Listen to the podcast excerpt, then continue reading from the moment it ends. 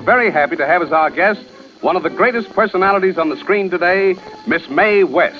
Mae West? That's right, Mae West. Woo, woo, woo.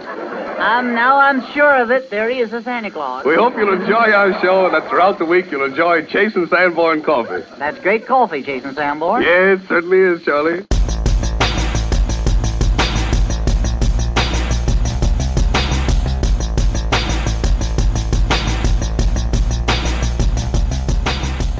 Velkommen i kassen med David Bjerre, så har vi fat i komedien Every Day's a Holiday fra 1937.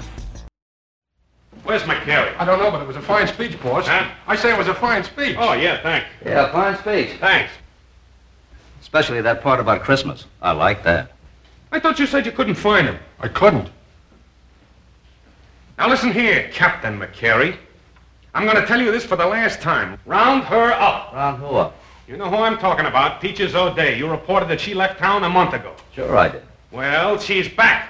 I cover this town like a rug and I ain't seen hard to hear of her. Yeah, maybe you don't want to see her. There's a sucker inside now yelling his lungs out because she sold him the Brooklyn Bridge. well, she must have sold it to him by mail. Give me that warrant. Here's your warrant. Bring her in. All right, Inspector. I'll bring her in. If I can find it. Now, never you mind about that. She's in town. You get it. Who for? You or the city? For me. For the city. Merry Christmas, Inspector. Merry Christmas. Get going! Så er vi nået til den 8. Mae West-film. Hendes Hollywood-karriere nærmer sig sin afslutning, eller hendes Hollywood-periode, om jeg så må sige, og øh, faktisk så markerede denne her film allerede afslutningen på en ære, for det var den sidste film, hun lavede på kontrakt med Paramount Studios. Men i det mindste, så kunne noget tyde på, at Mae West har lyttet til i kassen, i hvert fald med et halvt øre, fordi den her film er delvist en Khan-film. Og det er jo beslægtet med heist-filmene, og jeg foreslog jo rent faktisk, at hun skulle lave en heist-film i forbindelse med anmeldelsen af hendes fjerde film, Bill of the 90s fra 1934, der foreslog jeg, hvad nu hvis hun lavede en, en sej øh, heistfilm, det kunne da være cool. Well, det gør hun faktisk næsten her. Så vi klapper lige os selv på skulderen, og så gør vi klar til lige at kaste os ud i plottet her i Every Day's a Holiday. Vi starter filmen i The Gay 90s. Yes! Tilbage i The Gay 90s. Eller det vil sige, lige akkurat er vi i The Gay 90s, fordi vi er på nytårsaften øh, øh 19... Nej, ja, det blev så 1899. Lige ved øh, århundredeskiftet. Og øh, her møder vi øh, fuskeren Peaches O'Day, der er på spil igen. Hun har netop solgt øh, The Brooklyn Bridge igen igen til et eller andet godtroende fjols, og øh, det er naturligvis ikke så godt. The Inspector of Police, manden de kalder Honest John Quaid, han er rasende. Peaches, hun må og skal bag trammer, og øh, der, det, fidusen er, at der er ikke bare én arrestordre ude på hende, der er 25. Så, så hun, nu skal hun altså bag trammer, den her kvinde. Øh, og Peaches burde sådan set også være blevet snuppet af politiet for længst. Fidusen er bare, at af en eller anden grund, så øh, den lokale Captain Jim McCary, han holder hånden over hende. Så i stedet for at arrestere hende, så siger han til Peaches, prøv at høre, tag væk fra New York City en stund, indtil hele er kølet ned, og så, så skal det nok gå alt sammen. Øh, men, øh, men det gør hun så naturligvis ikke. Well, ikke helt i hvert fald. Fordi imens alt det her sker, så prøver teater-show-produceren Nifty Bailey at stable et nyt show på benene. Og han vil rigtig gerne have, at Peaches er med i det her show, som del af det her show. Hun, hun har altså åbenbart en fortid som, som en eller anden form for scenekunstner, sangerinde eller sådan noget. Det, men det kommer filmen ikke så meget ind på, men vi fornemmer, at hun vil være godt kort øh, at have i hånden på hans, hans nye show der. Men fidusen er, at hun har jo altså problemer med loven, så man kan jo ikke bare smække hendes navn op på plakaten og sætte hende på scenen, fordi så kommer politiet og anholder hende. Så et eller andet skal der gøres. Og det er så her, øh, Peaches og, og Bailey, hvis mest Bailey, kommer på en genial idé. Hvad nu, hvis Peaches hun tager væk fra byen, fra New York City, og så kommer tilbage under en anden identitet? Well, som sagt så gjort. Peaches O'Day, hun rejser væk, og Mademoiselle Fifi fra Frankrig kommer tilbage. Hun er en berømt stjerne, berømt fransk stjerne, som ingen naturligvis har hørt om, fordi de lige har fundet på hende. Øh, og hun skal altså være øh, Fifi her. Hun skal være øh, centrum i øh, Nifty Baileys nye show.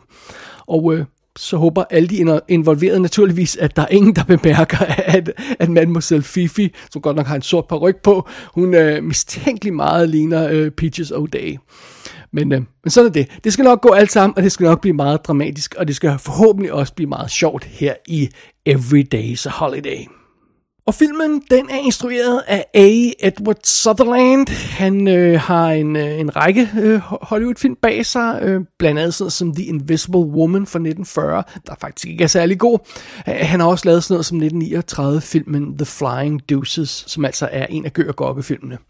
Han var åbenbart som skuespiller, øh, Edward Sutherland, en af de oprindelige Keystone Cops, som man kender fra det, altså for de her Keystone Cops, der laver skæg og ballade og sådan noget. Så, så det er ham. Så han er en, en relativt erfaren her herre, må man nok sige. Og igen, øh, Mae West er selvfølgelig øh, i centrum af filmen som Peaches O'Day. Det er hendes 8. film. Hun, har, hun er igen krediteret som øh, manuskriptforfatter. Og apparently, og det, det var jeg faktisk ikke helt klar over, at det, det står åbenbart i hendes kontrakt, at hun skal være krediteret som manuskriptforfatter. Og apparently så er der en lille smule kontrovers om det. Det må jeg indrømme, jeg ikke helt var opmærksom på tidligere, men, men øh, der er altså åbenbart en rigtig forfatter på filmen. Jeg synes, jeg kan regne mig frem til, at det må være Joe Swirling.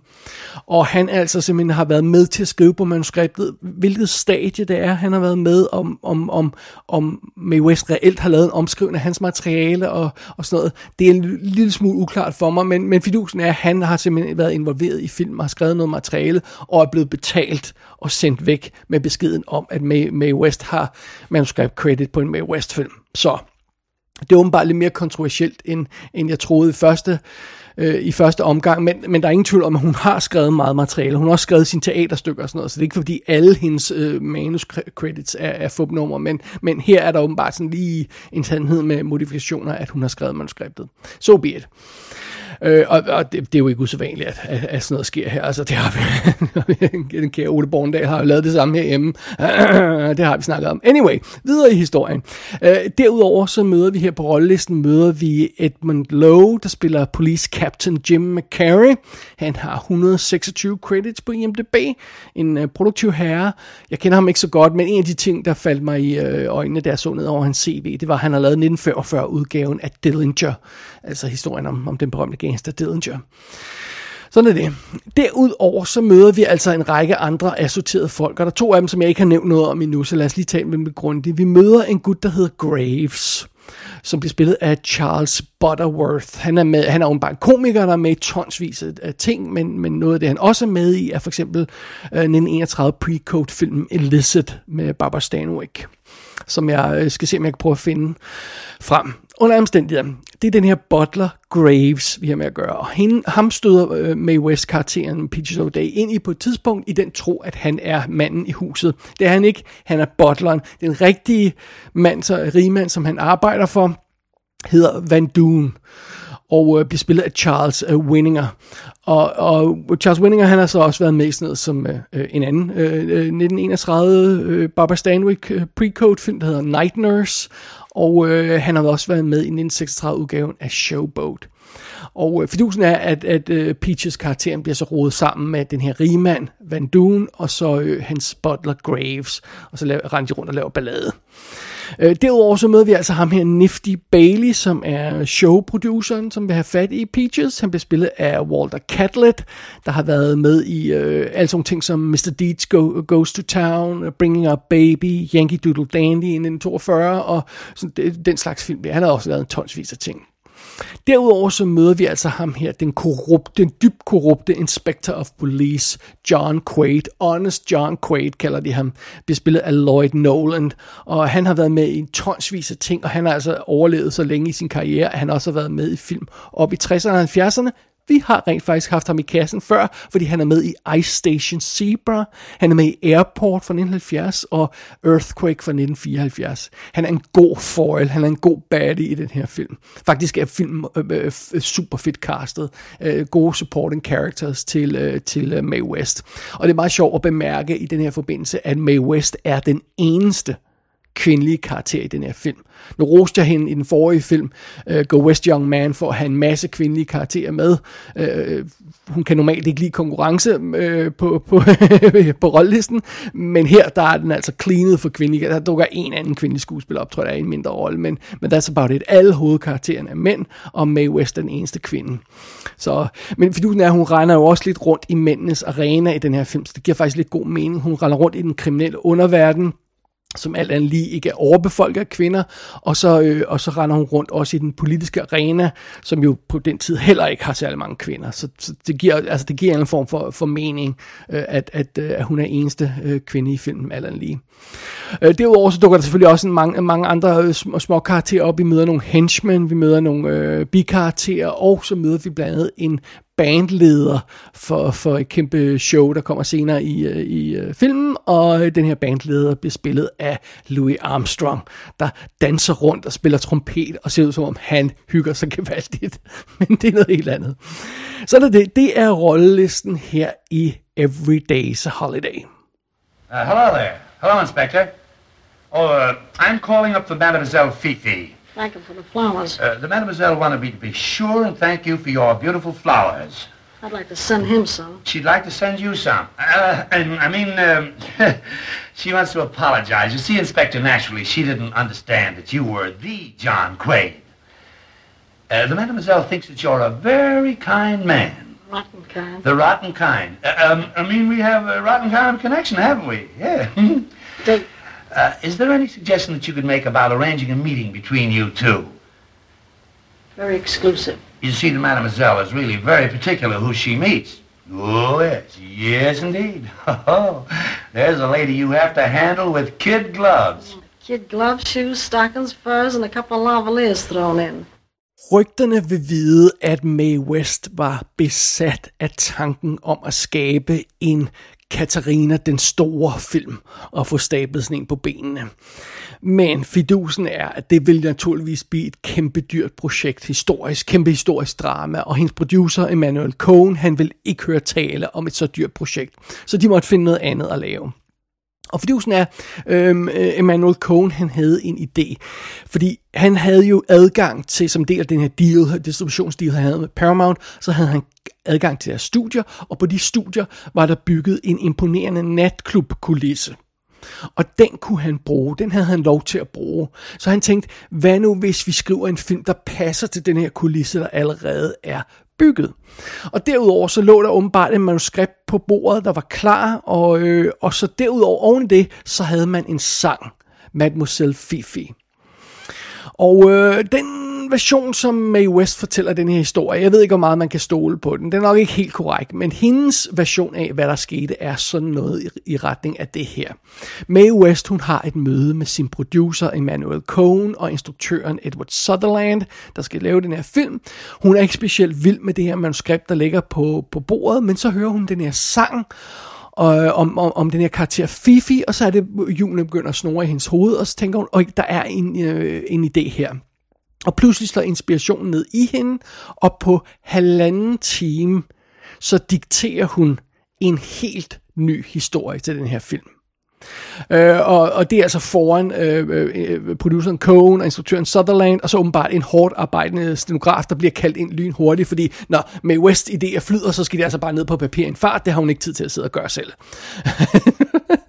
så, så er det. Og historien, som hun fandt på, igen efter scene, var og øh, bygget op omkring vist nok noget af det her eksisterende materiale, og så, øh, og så den her sang, og, og så vil historien gøre brug af den her kulisse, som, øh, som øh, Emmanuel Cohen havde klar, og, øh, og så var fidusen også med den her historie, som Mae West hun fik skabt. Den var knap så kontroversiel med hensyn til sex og frække, frække replikker. Den var lidt noget andet, så der var grund til at tro, at censuren måske ikke ville gå så meget amok over den her historie. Og alt andet lige, så ville det være en god og rar ting for, for både Mae West og, og Emmanuel Cohen. Så det er ifølge Mae West sådan Every Day's a Holiday blev skabt. Og nogle af de der dele af historien er understøttet af andre kilder, men ikke alle sammen. Og så lad os bare lade det være ved det. øhm, men der er nok noget om snakken i hvert fald om, at uh, Every Day's a Holiday blev sådan lidt fundet på på sådan en, en on a whim, på sådan lynhurtig, øh, fordi den er ikke et, et, et velkonstrueret præcisionsværk, øh, den her historie, det her manuskript, som, som man arbejder med. Øh, ærligt talt, så er den her film lidt all over the place. Når Everyday's a Holiday starter, så får vi etableret den her fusker, øh, får dem af Peaches, og vi får etableret, at politiet gerne vil have fat i hende, og så får vi etableret den her gode politimand, der beskytter hende. Det, det er sådan en meget fin lille konstruktion, så langt så godt. Men så er det jo altså, at vi begynder at rode showproducer Nifty Bailey ind i det hele, der vil sætte et stort show op med Peaches, som jo altså er en fusker og ikke en showstjerne, men der var hun så engang alligevel, og det er sådan en lille smule forvirrende, og undervejs så har vi den her situation, hvor Peaches så møder den her butler, Graves, som hun tror er rig, men det er han ikke. Men til gengæld leder han øh, hende til den rigtige rigmand, Van Doon, øh, og, og, øh, og, øh, og, og mens øh, Peaches hun vælter rundt sammen med dem og holder nytårsfest og drikker en plakat fulde, øh, øh, blandt ham der Van Doom, der, som, øh, som, som jeg, jeg vil tiden, jeg kalder ham Doom, Van Doon, Dune med N, som i Nikolaj. Uh, anyway, hun, hun får drukket ham der rigmand øh, uh, plakatfuld, og han har jo bare aldrig været ude i byen før, og så vælter de rundt, og folk siger, wow, ham har vi da ikke set før, han er plakat, plakatfuld, og begynder at rive gardiner ned, alt muligt. Halløjsa, det er altså meget fint, og, uh, og oven i alt det, så finder Nifty produce, showproduceren så ud af, at ham her Van Dune har penge, og derfor skal han finansiere det her show, som Peaches skal være med i. Øh, og, og så sidder man der og ser på det her show, og så tænker hvad fanden i helvede er det, der foregår her, hvor alt det her på vej hen. Ja, en anelse kaotisk og all over the place. Og jeg må indrømme, øhm, Every Day's a Holiday kæmper altså med sin historie, der strider i alle retninger. I hvert fald i den indledende fase, vil jeg sige første halvdelen af filmen.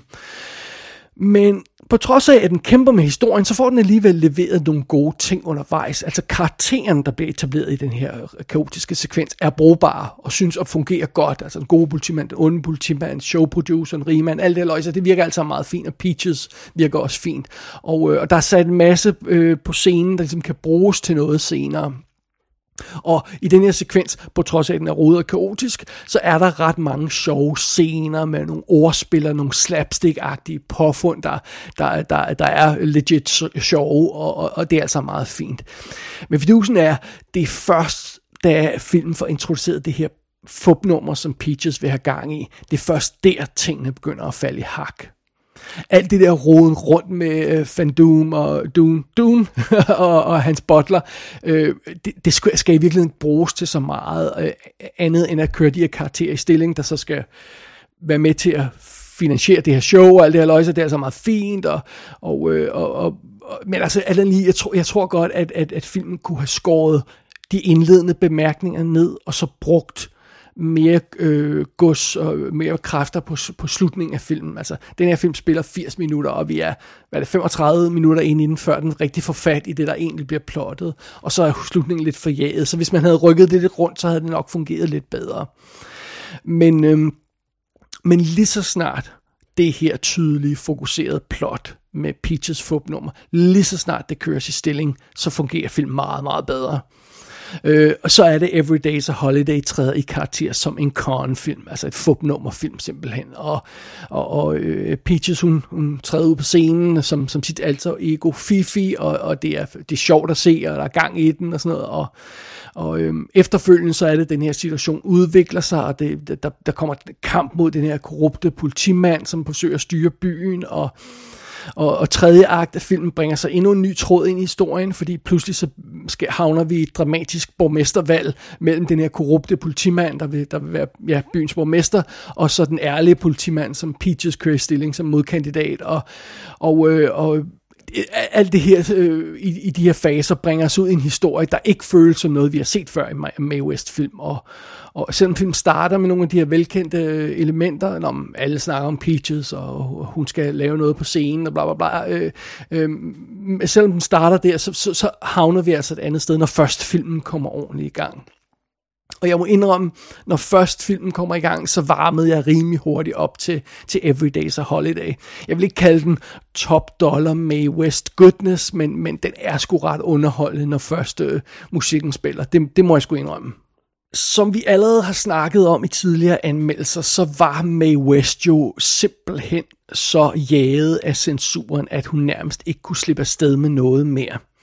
Og det er ligesom om, hun rent faktisk heller ikke rigtig prøver det i den her film det her, det er ikke den sædvanlige, øh, quote unquote, alle vi bukserne på Mae West formel, som den her historie, den bruger. Og øh, Øh, der er faktisk kun én bejler, sådan en rigtig bejler til hende i filmen, og, og det, det er ikke noget, der sådan rigtig bliver brugt så forfærdelig meget tid på, og, men øh, så, så filmen tager en masse andet at tage sig til, og, og tag ikke fejl, øh, Mae West er selvfølgelig stadigvæk øh, fræk, og hun er rap i replikken, men de her seksuelle undertoner, eller overtoner, øh, er der skruet rimelig meget ned for i den her historie. Øh, Every Day's Holiday har mere fokus på fupnumre og fusk, og forsøger at snyde hinanden, og, og det er naturligvis reflekteret i dialogen, så, så altså man kan jo ikke proppe øh, sexede bemærkninger ind øh, overalt, øh, lige meget om det passer historien. Nej, det skal ligesom passe til historien, og det gør det ikke rigtigt her faktisk, alt andet lige. Så det, det virker faktisk meget naturligt. Men, øh, men alligevel, tag ikke fejl, øh, altså der kommer nogle, øh, nogle gode one-liners her der fra, fra Mae West, det, bliver, det er vi jo blevet vant til, og, og ja, det har, det leverer øh, Everyday's a Holiday absolut også. Så lad os lige prøve at høre et par af dem. Honest John Quaid. I said cricketing uses a corkscrew for a ruler. They got me all wrong. I might crack a law now and then, but I ain't never broke one. The only law you ain't ever broke is the law of gravity. That's an idea. I'll go to work on that right away. Men det, jeg synes er meget sjovt for den her film, det er, at det er ikke engang Mae West, der får alle de sjove øh, eller rappe replikker. Der er også et par andre skuespillere, der får noget at sige undervejs. I suppose you know that Rector's restaurant was wrecked rested yesterday. This thing reflects on my honesty. Honesty? Yes, have you ever heard it questioned? I never even heard it mentioned. Men så er der altså også tilfælde i den her film, hvor man kan mærke censurens trykkende hånd. Forgive me, please. I did not wish to be late, but when I was running around the corner, I slipped in the snow, my feet went up and the rest of me went down. Well, that's life for you, ups and downs. Have you got the money? Really? Altså, øh, er det virkelig sådan, at, øh, at, at Mae West, hun svarer på den replik, øh, That's life for you, ups and downs.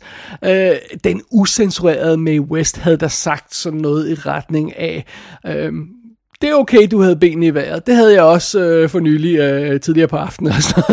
altså, det, det, var, altså, det var altså noget, hun havde sagt, men, øh, men fair nok.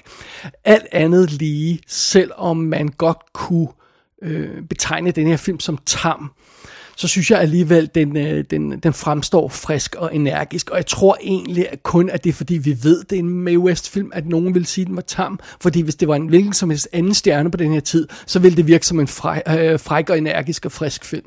Så, så det, det er mere på grund af hendes bagage, at den, virker, øh, at den kan virke tam på nogen. Men så skal vi jo også lige huske på en anden ting i den her forbindelse. Det er censurens skyld, ja, at Mae West hun ikke kan slippe afsted med det, hun gjorde før. Men der er jo sådan set ikke noget i vejen for at genopfinde sig selv. Altså det, det er der jo ikke øh, i princippet. Altså, øh, so what, hvis Mae West hun laver en film, der fokuserer på noget andet end sex? Altså, det kan hun jo godt gøre. Altså, som, som jeg nævnte tidligere, jeg foreslog selv, hun lavede en heistfilm. Altså prøv noget nyt, det, det er der ikke noget i vejen for. Øh, I princippet i hvert fald. Fordi her kommer vi så ind i noget af det, der, der også bliver Mae West problemet jo. Fordi det er jo i virkeligheden svært at genopfinde sig selv som skuespiller. Altså stjerner den dag i dag støder jo ind i samme problem. Altså Sylvester Stallone stødte ind i samme problem. Øv, endnu en Sylvester Stallone film. Alle, øh, alle de her actionfilm ligner bare hinanden. Øh, øh, øh hvor kedeligt. Og så begynder øh, Sylvester Stallone at lave nogle komedier, og så er det bare, øh, hvorfor laver Sylvester Stallone komedier? Lav dig noget action igen. Øh, lav det, du, øh, du kan, og sådan noget. Altså, he can win. Han var også endeløst frustreret over det, Sylvester Stallone. Og man fornemmer lidt... Øh, Øh, det samme øh, gælder for Mae West her. Nogle gange kan man som skuespiller bare havne i sådan en lose-lose situation, lige meget hvad man gør. Øh, øh, hvis, man, hvis man holder sig til, man kan, så, så, er det, så, er det, så er det set før, og hvis man prøver noget nyt, så er det ikke det, folk vil have. Altså, det er en lose-lose situation. Men måske er det specielt en lose-lose øh, situation for, øh, for Mae West i den her forbindelse, for, fordi øh, på grund af de ting, hun stod for, og de ting, hun gjorde.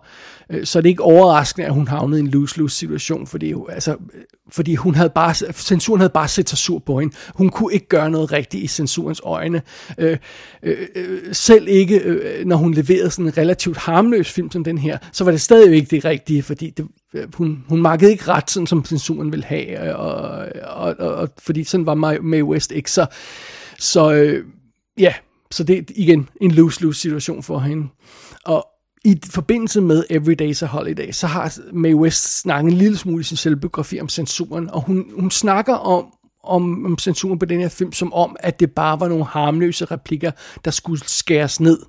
Og hun snakker om noget med, at, at det skal, de skal skæres ned, de her replikker, for at opnå en A-rating som betyder, at alle kan se med, modsat en B-rating, som kun er for voksne. Og må jeg, jeg har faktisk ikke hørt de der A- og B-betegnelser i forbindelse med Hays Code før, så jeg er lidt smule usikker på, hvad, hvad det dækker over. Men under omstændigheder, øh, hun nævner, at det er to harmløse replikker, som, som censuren har et problem med i, i den her film. Øh, men korrespondancerne mellem Hayes-kontoret og produceren afslører, at censurens krav var ret voldsomme til den her film alligevel. Men begge dele kan faktisk godt være sandt, fordi øhm, øh, når, når, når, når Hayes-koden, øh, når Hayes-kontoret laver sin, sin øh, på, påtaler censur, øh, ting, der skal censureres, så gør de det allerede på manuskriptstadiet, og Mae West snakker muligvis om det færdige produkt. Det, det er en lille smule i, i tvivl, og igen, nogle gange så husker hun ikke historien helt rigtigt, så øh, øh, øh sådan er det. Under omstændigheder i forbindelse med Everydays og Holidays, så brokker Hayes-kontoret naturligvis sig over de sædvanlige ting.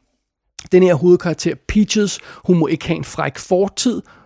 Igen, det er også derfor, det er lidt svært at få at vide, hvad det er, hun har lavet før. Det er lidt uklart i filmen, formodentlig. Øh, og vi må ikke helt se hende have sex med nogen, så, så det skal understreges, at de, alle de her fyre, hun render rundt med og drikker plakat fuld og sådan noget, øh, hun har ikke sex med nogen af dem, fair nok. Øh, men det er alt det, det, det sædvanlige poetanske vås, vi er, blevet, øh, vi er blevet vant til her i forbindelse med censuren. Så fair nok, det, det, det, det er der styr på. Men derudover var der også andre problemer i Everyday's a Holiday. For denne her film handler jo om korrupte politikere og korrupte politifolk. Og så handler den om en forbryder, Peaches, der får skoven under de her folk, der er korrupte. Så selvom den her film egentlig holder sig til production code kravene, ikke viser sex, ikke har de her sjovfløjplikker, ikke gør alt det her løjse, så er filmen alligevel et problem, fordi den er moralsk uacceptabel. Og resultatet er, at den film, der så kommer ud, og de reaktioner på den, det er, altså datidens medier, om det så er aviserne, eller om det er øh, nogle af de her organisationer, der holder øje med Hollywood, der holder øje med filmene, for helvede, no, anyway. Øh, om, øh, datidens medier, lad os bare kalde dem det, de brokker sig både over, at den her film er clean and dull, og de brokker sig over, at den er uanstændig og vulgær. Og begge dele kan jo ikke være sandt. Men igen, det er den her situation, hvor Mae West havner i, hvor hun bare ikke kan gøre noget rigtigt. Øh, øh hun, hun fjerner det sexede, og så øh, havner hun i, øh, øh, i politiske problemer i stedet for, man så må sige. Øh, og øh, det, det er meget sjovt, at, øh, at reaktionerne på den her film har været øh, totalt selvmodsigende. Øh, og, og, og, og jeg synes, det er en rimelig god indikation af, at problemet ikke er i selve filmen. Problemet er, at der er en række fucked up spader, som man pludselig er begyndt at lytte til, og som pludselig har fået magt. Det er det, der er problemet. Øhm, og ja, well, det er jo noget, vi har stødt på i forbindelse med, med, med, West, med West og, og filmcensuren før, så det, det er jo ikke noget, der overrasker, men det er noget, der konstant frustrerer. Men filmcensuren skulle snart vise sig ikke at være Mae Wests eneste problem i forbindelse med den her film. Hello, Tree. How would you like to do a little lease breaking for a woman with ideas, hmm? Not room enough to squeeze through those slats for a woman of my personality. Now, if I only knew someone skinny enough. Salutations, Oh, Mrs. Eve. Oh, if it isn't Mr. Snake. Hello, long, dark, and slinky. Mrs. Eve, why are you standing by that tree? Stop wiggling and I'll tell you. Listen, I know you don't approve, but I've got a little proposition to make. I certainly refuse to listen. What is it? Do you think, uh, with the proper provocation, you could squeeze through that fence around the tree? That's the forbidden tree. Oh, don't be technical. Every Day's a Holiday var sat til at skulle have premiere den 31. december 1937, og der er jo som sagt også et, et, et nytårsaften-tema i filmen, så det var, det var meget passende. Øh, og fidusen er, øh, i den her måned op til premieren, øh, tid, tidligere i december, der, der deltog øh, Mae West i en promotion, og det, den promotion, som hun var med i, skulle vise sig at være katastrofal. Og jeg tror, vi bliver nødt til at vende tilbage til den historie senere. Øhm, og fortælle hele historien om det, fordi det er vanvittigt spændende, synes jeg. Øh, men lad os lige tage den korte version af den her kontrovers her. Mae West, hun bliver inviteret til at deltage i The Chase and Sanborn Hour. Det er et radioshow hostet af butaleren Edgar Bergen. Og ja, det var ikke mig, der snøvlede en butaler på radioen. Ja, det er en helt anden snak, fordi det er godt nok noget af det mest insane, jeg nogensinde har, har hørt. Men det, det kan være, at vi vender tilbage til det, når vi skal have en større snak om det her. Anyway, fidusen er, her i det her Chase and Sanborn Hour på radioen, der har showet tænkt sig at lave sådan en humoristisk sketch, hvor Adam og, Adam og Eva er i paradisets have og, og, og laver lidt øh, ravage der, og, og det, det er altså meget sjovt. Og på, på papiret så virker den her sketch relativt harmløs, men når Mae West får fat i den her øh, sketch og siger dialogen i den her sketch, sådan som hun siger tingene, så lyder det mega frægt, og de religiøse fanatikere går af mok. De flyner fuldstændig ud. Det er uanstændigt, og værre end det, det er blasfemisk. For helvede da. Og som sagt, den her historie skal vi nok kigge nærmere på, fordi den er vildt spændende, men fidusen er, resultatet af den her kontrovers er, at Mae West bliver bandlyst fra at deltage i noget som helst radioprogram de næste mange, mange, mange år. Og Resultatet er også, at Paramount rent faktisk bliver nødt til at udskyde premieren på Every Day's a Holiday til 14. januar 1938. Altså lige godt og vel to uger for at vente på, at den her kontrovers dør, øhm, dør lidt ned. Men fidusen er, på grund af, af, af den her, altså det foregår omkring juletid, og, og der er det her øh, Adam og Eva, der er noget blasfemi bliver nævnt, og, og oh, det er også, også øh, frægt og alt det her, på grund af, af, af den type kontrovers, det her er. Så i stedet for at skabe god reklame for Every Day's a Holiday, så skyder det den her film fuldstændig i sænk. Denne her film, Every Day's a Holiday, bliver en fiasko. Det er den første film, som Mae West laver, der ikke tjener sig selv hjem det er alligevel en lille smule utroligt, synes jeg. Og det er alt sammen på grund af det her radioprogram, som i virkeligheden skulle, skulle gøre reklame på filmen. Tak skal du ellers have. Når vi nu tager alt det her i betragtning, den kontroversiel radiooptræden, øh, anklagerne mod filmen for, at der ikke er nok gås i den, at den er tam. Alt det her løjse. Når vi nu tager alt det i betragtning, kan vi så konkludere, at Every Day's a Holiday er øh, det ultimative nederlag for Mae West? Er det bare en, en, en bundløs fiasko? Uh, not so fast, fordi øh, hvis vi så skræller alt det der nonsens væk, så... Øh, og, og går ind til benet og bare lige kigger på filmen. For det første, lad os lige understrege en ting. Der er altså ikke noget galt med at lave en film, der bare er en screwball-komedie. Altså, dem er der jo mange af i 30'erne og 40'erne, og Hollywood elskede dem, og der er bygget hele studier og film, filmkarriere bare på screwball-komedier. Så det i sig selv er ikke et nederlag, at hun blev nødt til at droppe sexen og fokusere lidt mere på, på skæg og blade, og i det her tilfælde sådan lidt en kornfilm. Det er ikke en fiasko. Og derudover, der er nogle interessante ting, nogle en, en, en interessante perspektiver, hvis vi begynder at dissekere plottet her i, øh, i, i, i, i filmen. Fordi øh, filmen er jo altså stadigvæk resultatet af Mae Wests ønsker for den her historie. Om, om vi så kører ideen om, at hun skrev den helt selv, eller om hun skrev med på en anden manuskript, eller fik skrevet det for sig. Under omstændigheder, det der er i filmen, repræsenterer 100% det, som Mae West gerne vil fortælle, fordi hun har, apparently fandt jeg også ud af, final cut på sin film. Sådan er det. Øh, så, så, så hvis vi tager det i betragtning, at det her, det rent faktisk er den historie, som Mae West gerne vil fortælle. Og i, i centrum af historien har vi jo Peaches. Peaches er en kvinde, der må påtage sig en ny identitet, fordi hendes gamle identitet er svinet så meget til, at hun ikke kan få arbejde mere. Og øh, hendes nye identitet, Fifi, bliver budt velkommen med åbne arme. Selv de folk, der jagede Peaches ud af byen, og som øh, betragtede hende som samfundets fjende nummer et, de bemærker ikke, at Fifi i virkeligheden er Peaches. Og hvis den her øh, Peaches Fifi-historie øh, ikke er en refleksion af Mae Wests egen følelser af at vi vil blive jaget af censuren. Hvis, hvis den ikke er det, så ved jeg fandme ikke, hvad den er, fordi det virker, som, det virker meget sigende, synes jeg, at, at vi har den her karakter i centrum af historien. Og så synes jeg også, det er meget sigende, at senere i historien, så roder Peaches sig ind i det her borgmestervalg i New York City. Og øh, fidusen er, øh, øh, situationen er den, at, at den her korrupte, honest John Quaid, han står til at vinde borgmestervalget, og så, øh, og, og bare lige for indskudt bemærkning, den her, øh, ham her gutten, øh, honest John Quaid, det er jo altså manden, der har forsøgt at få lukket Mademoiselle Fifis show ned, fordi hun basically ikke vil have sex med ham.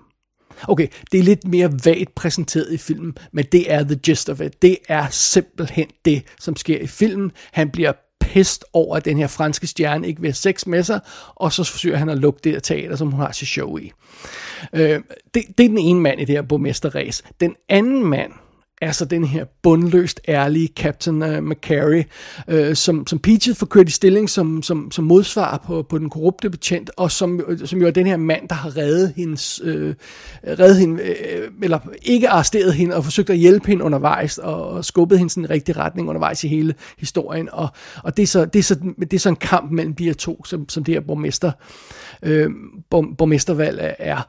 Øh, så med andre ord, Every Day's a Holiday er jo så også historien om en kvinde, der forsøger at få en retskaffen politiker valgt, så hun ikke skal lide under korruption og udnyttelse fra uærlige mænd.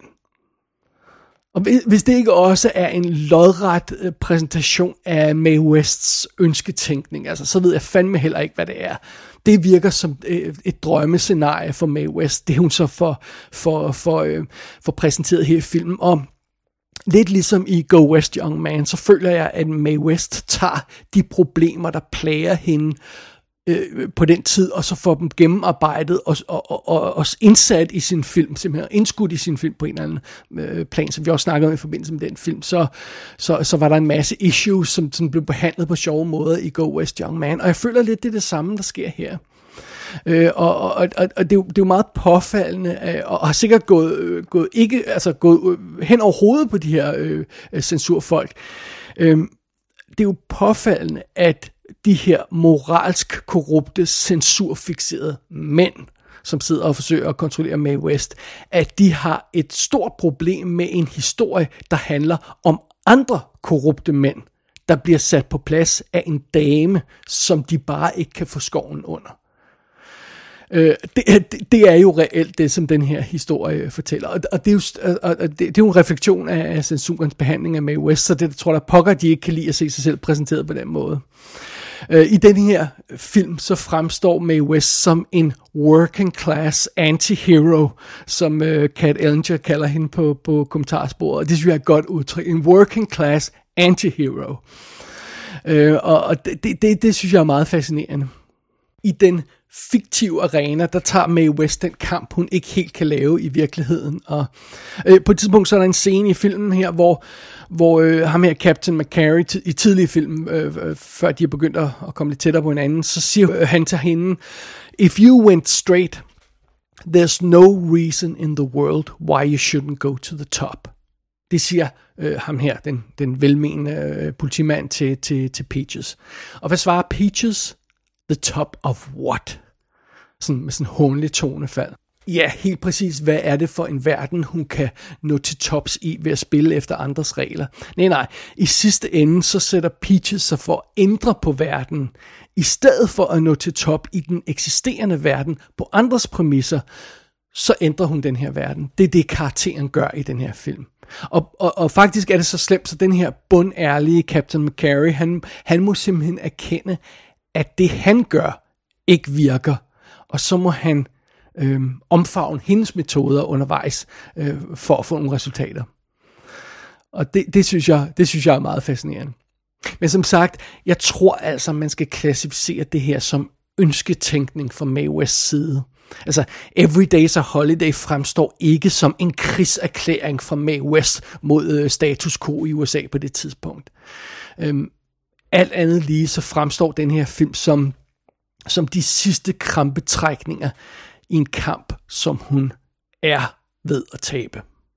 På bundlinjen så vil jeg våge at påstå, at øh, nej, øh, Every Day's a Holiday er ikke den bedste Mae West film, men det er bestemt heller ikke den værste. Og jeg synes rent faktisk, der er enkelte ting i filmen, der fungerer fremragende. Og, øh, og der er adskillige sådan mindeværdige optrin undervejs, og der er nogle af de her slapstick-momenter, der er nogle, der er nogle, der er nogle virkelig sjove øhm, slapstick-momenter, der simpelthen fik mig til at sidde og grine højt øh, helt alene i stuen. så, øh, og som nævnt, selvom film er kaotisk, så er der fuld gang i den, og man keder sig ikke undervejs og sådan noget, og, og, øh, og, og, og, og, og i sidste ende så falder det hele i hak på en god måde, synes jeg, sådan rent historiemæssigt. Og øh, hvis man tager den her analysehat på, og så kigger på filmen med de øjne, så, så, øh, så synes jeg også, at filmen bliver både mere interessant og mere sympatisk. Altså, det, det virker som om øh, uh, Everyday's a Holiday er sådan et forsøg fra, fra Mae West's side på at slå ud med armene, selvom hendes hænder reelt er bundet på ryggen af censuren, og, og, og det synes jeg er, er sympatisk. Men, som sagt, Every Day's a Holiday må betegnes som en fiasko. Den havde åbenbart, på trods af genbrugte sets, så havde den et budget på 1 million dollars, og den bummede simpelthen gevaldigt ved billetlurene. Dog, for at være fair, den fik altså rent faktisk en Oscar-nominering for bedste art direction for selv samme kulisser. Sådan er det. Men fidusen er, at situationen er bare lidt problematisk i USA. 1937 var et hårdt år for biograferne, 1938 også et hårdt år for biograferne. Depressionen synger på sidste vers, men alligevel, det er stadig, altså folk har ingen penge, og folk holder jo også på deres penge, øh, når de har lidt, øh, lidt penge, og de vil jo ikke bare smide dem efter hvad som helst, og de holdt op med og sådan, de, de her par år inde i, i, i censurens virke, så de holdt op med at turde satse på de her udvandede, censurerede Hollywood-produkter. Altså publikum har opdaget, at de ikke får good stuff mere, at det, det er udvandede produkter, de får. Og de gider ikke at bruge penge på den. Øh, og så billet, øh, altså situationen er forfærdelig, og der bliver ikke solgt nok billetter apparently, og det er åbenbart så slemt, at den her organisation, der hedder The Independent Theater Owners Association, de indrykker en helsidesannonce i Hollywood Reporter den 3. maj 1938. Wake up Hollywood Producers er overskriften på den her helsidesannonce. Og annoncen udråber simpelthen adskillige navngivende Hollywood-stjerner som box office poison.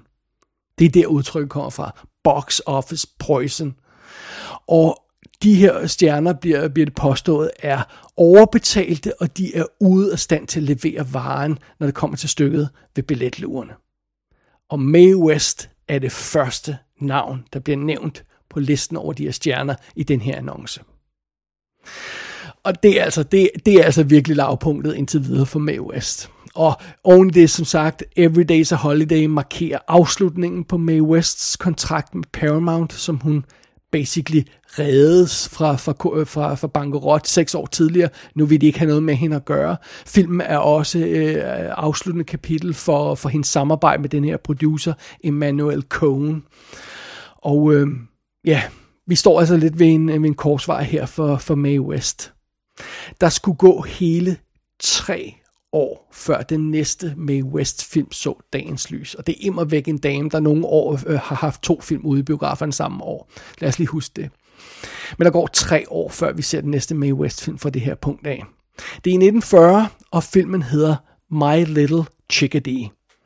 Og bare lige for at understrege situationen for Mae West, så er det her altså første film for Mae West, hvor hun bliver nødt til at slå sig sammen med en anden stor stjerne for at sælge en film. Og stjernen i det her tilfælde er en vis herr W.C. Fields.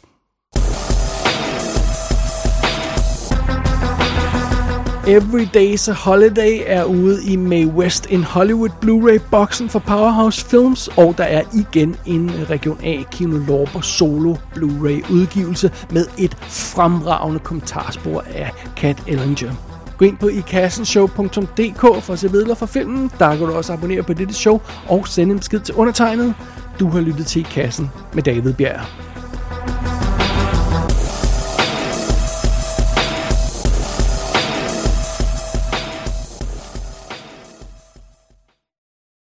Brush that chip off your shoulder and listen a minute. Take that badge off your vest and maybe I will. Peaches, whatever you think of me ain't nearly as important as what you should think of yourself. You got good stuff in you if you'll only give it a chance to work. You've got brains, you're clever, plenty of talent, and, well, you ain't hard to look at. Yeah. Well, with those qualities, if you went straight, there's no reason in the world why you shouldn't go to the top. The top of what?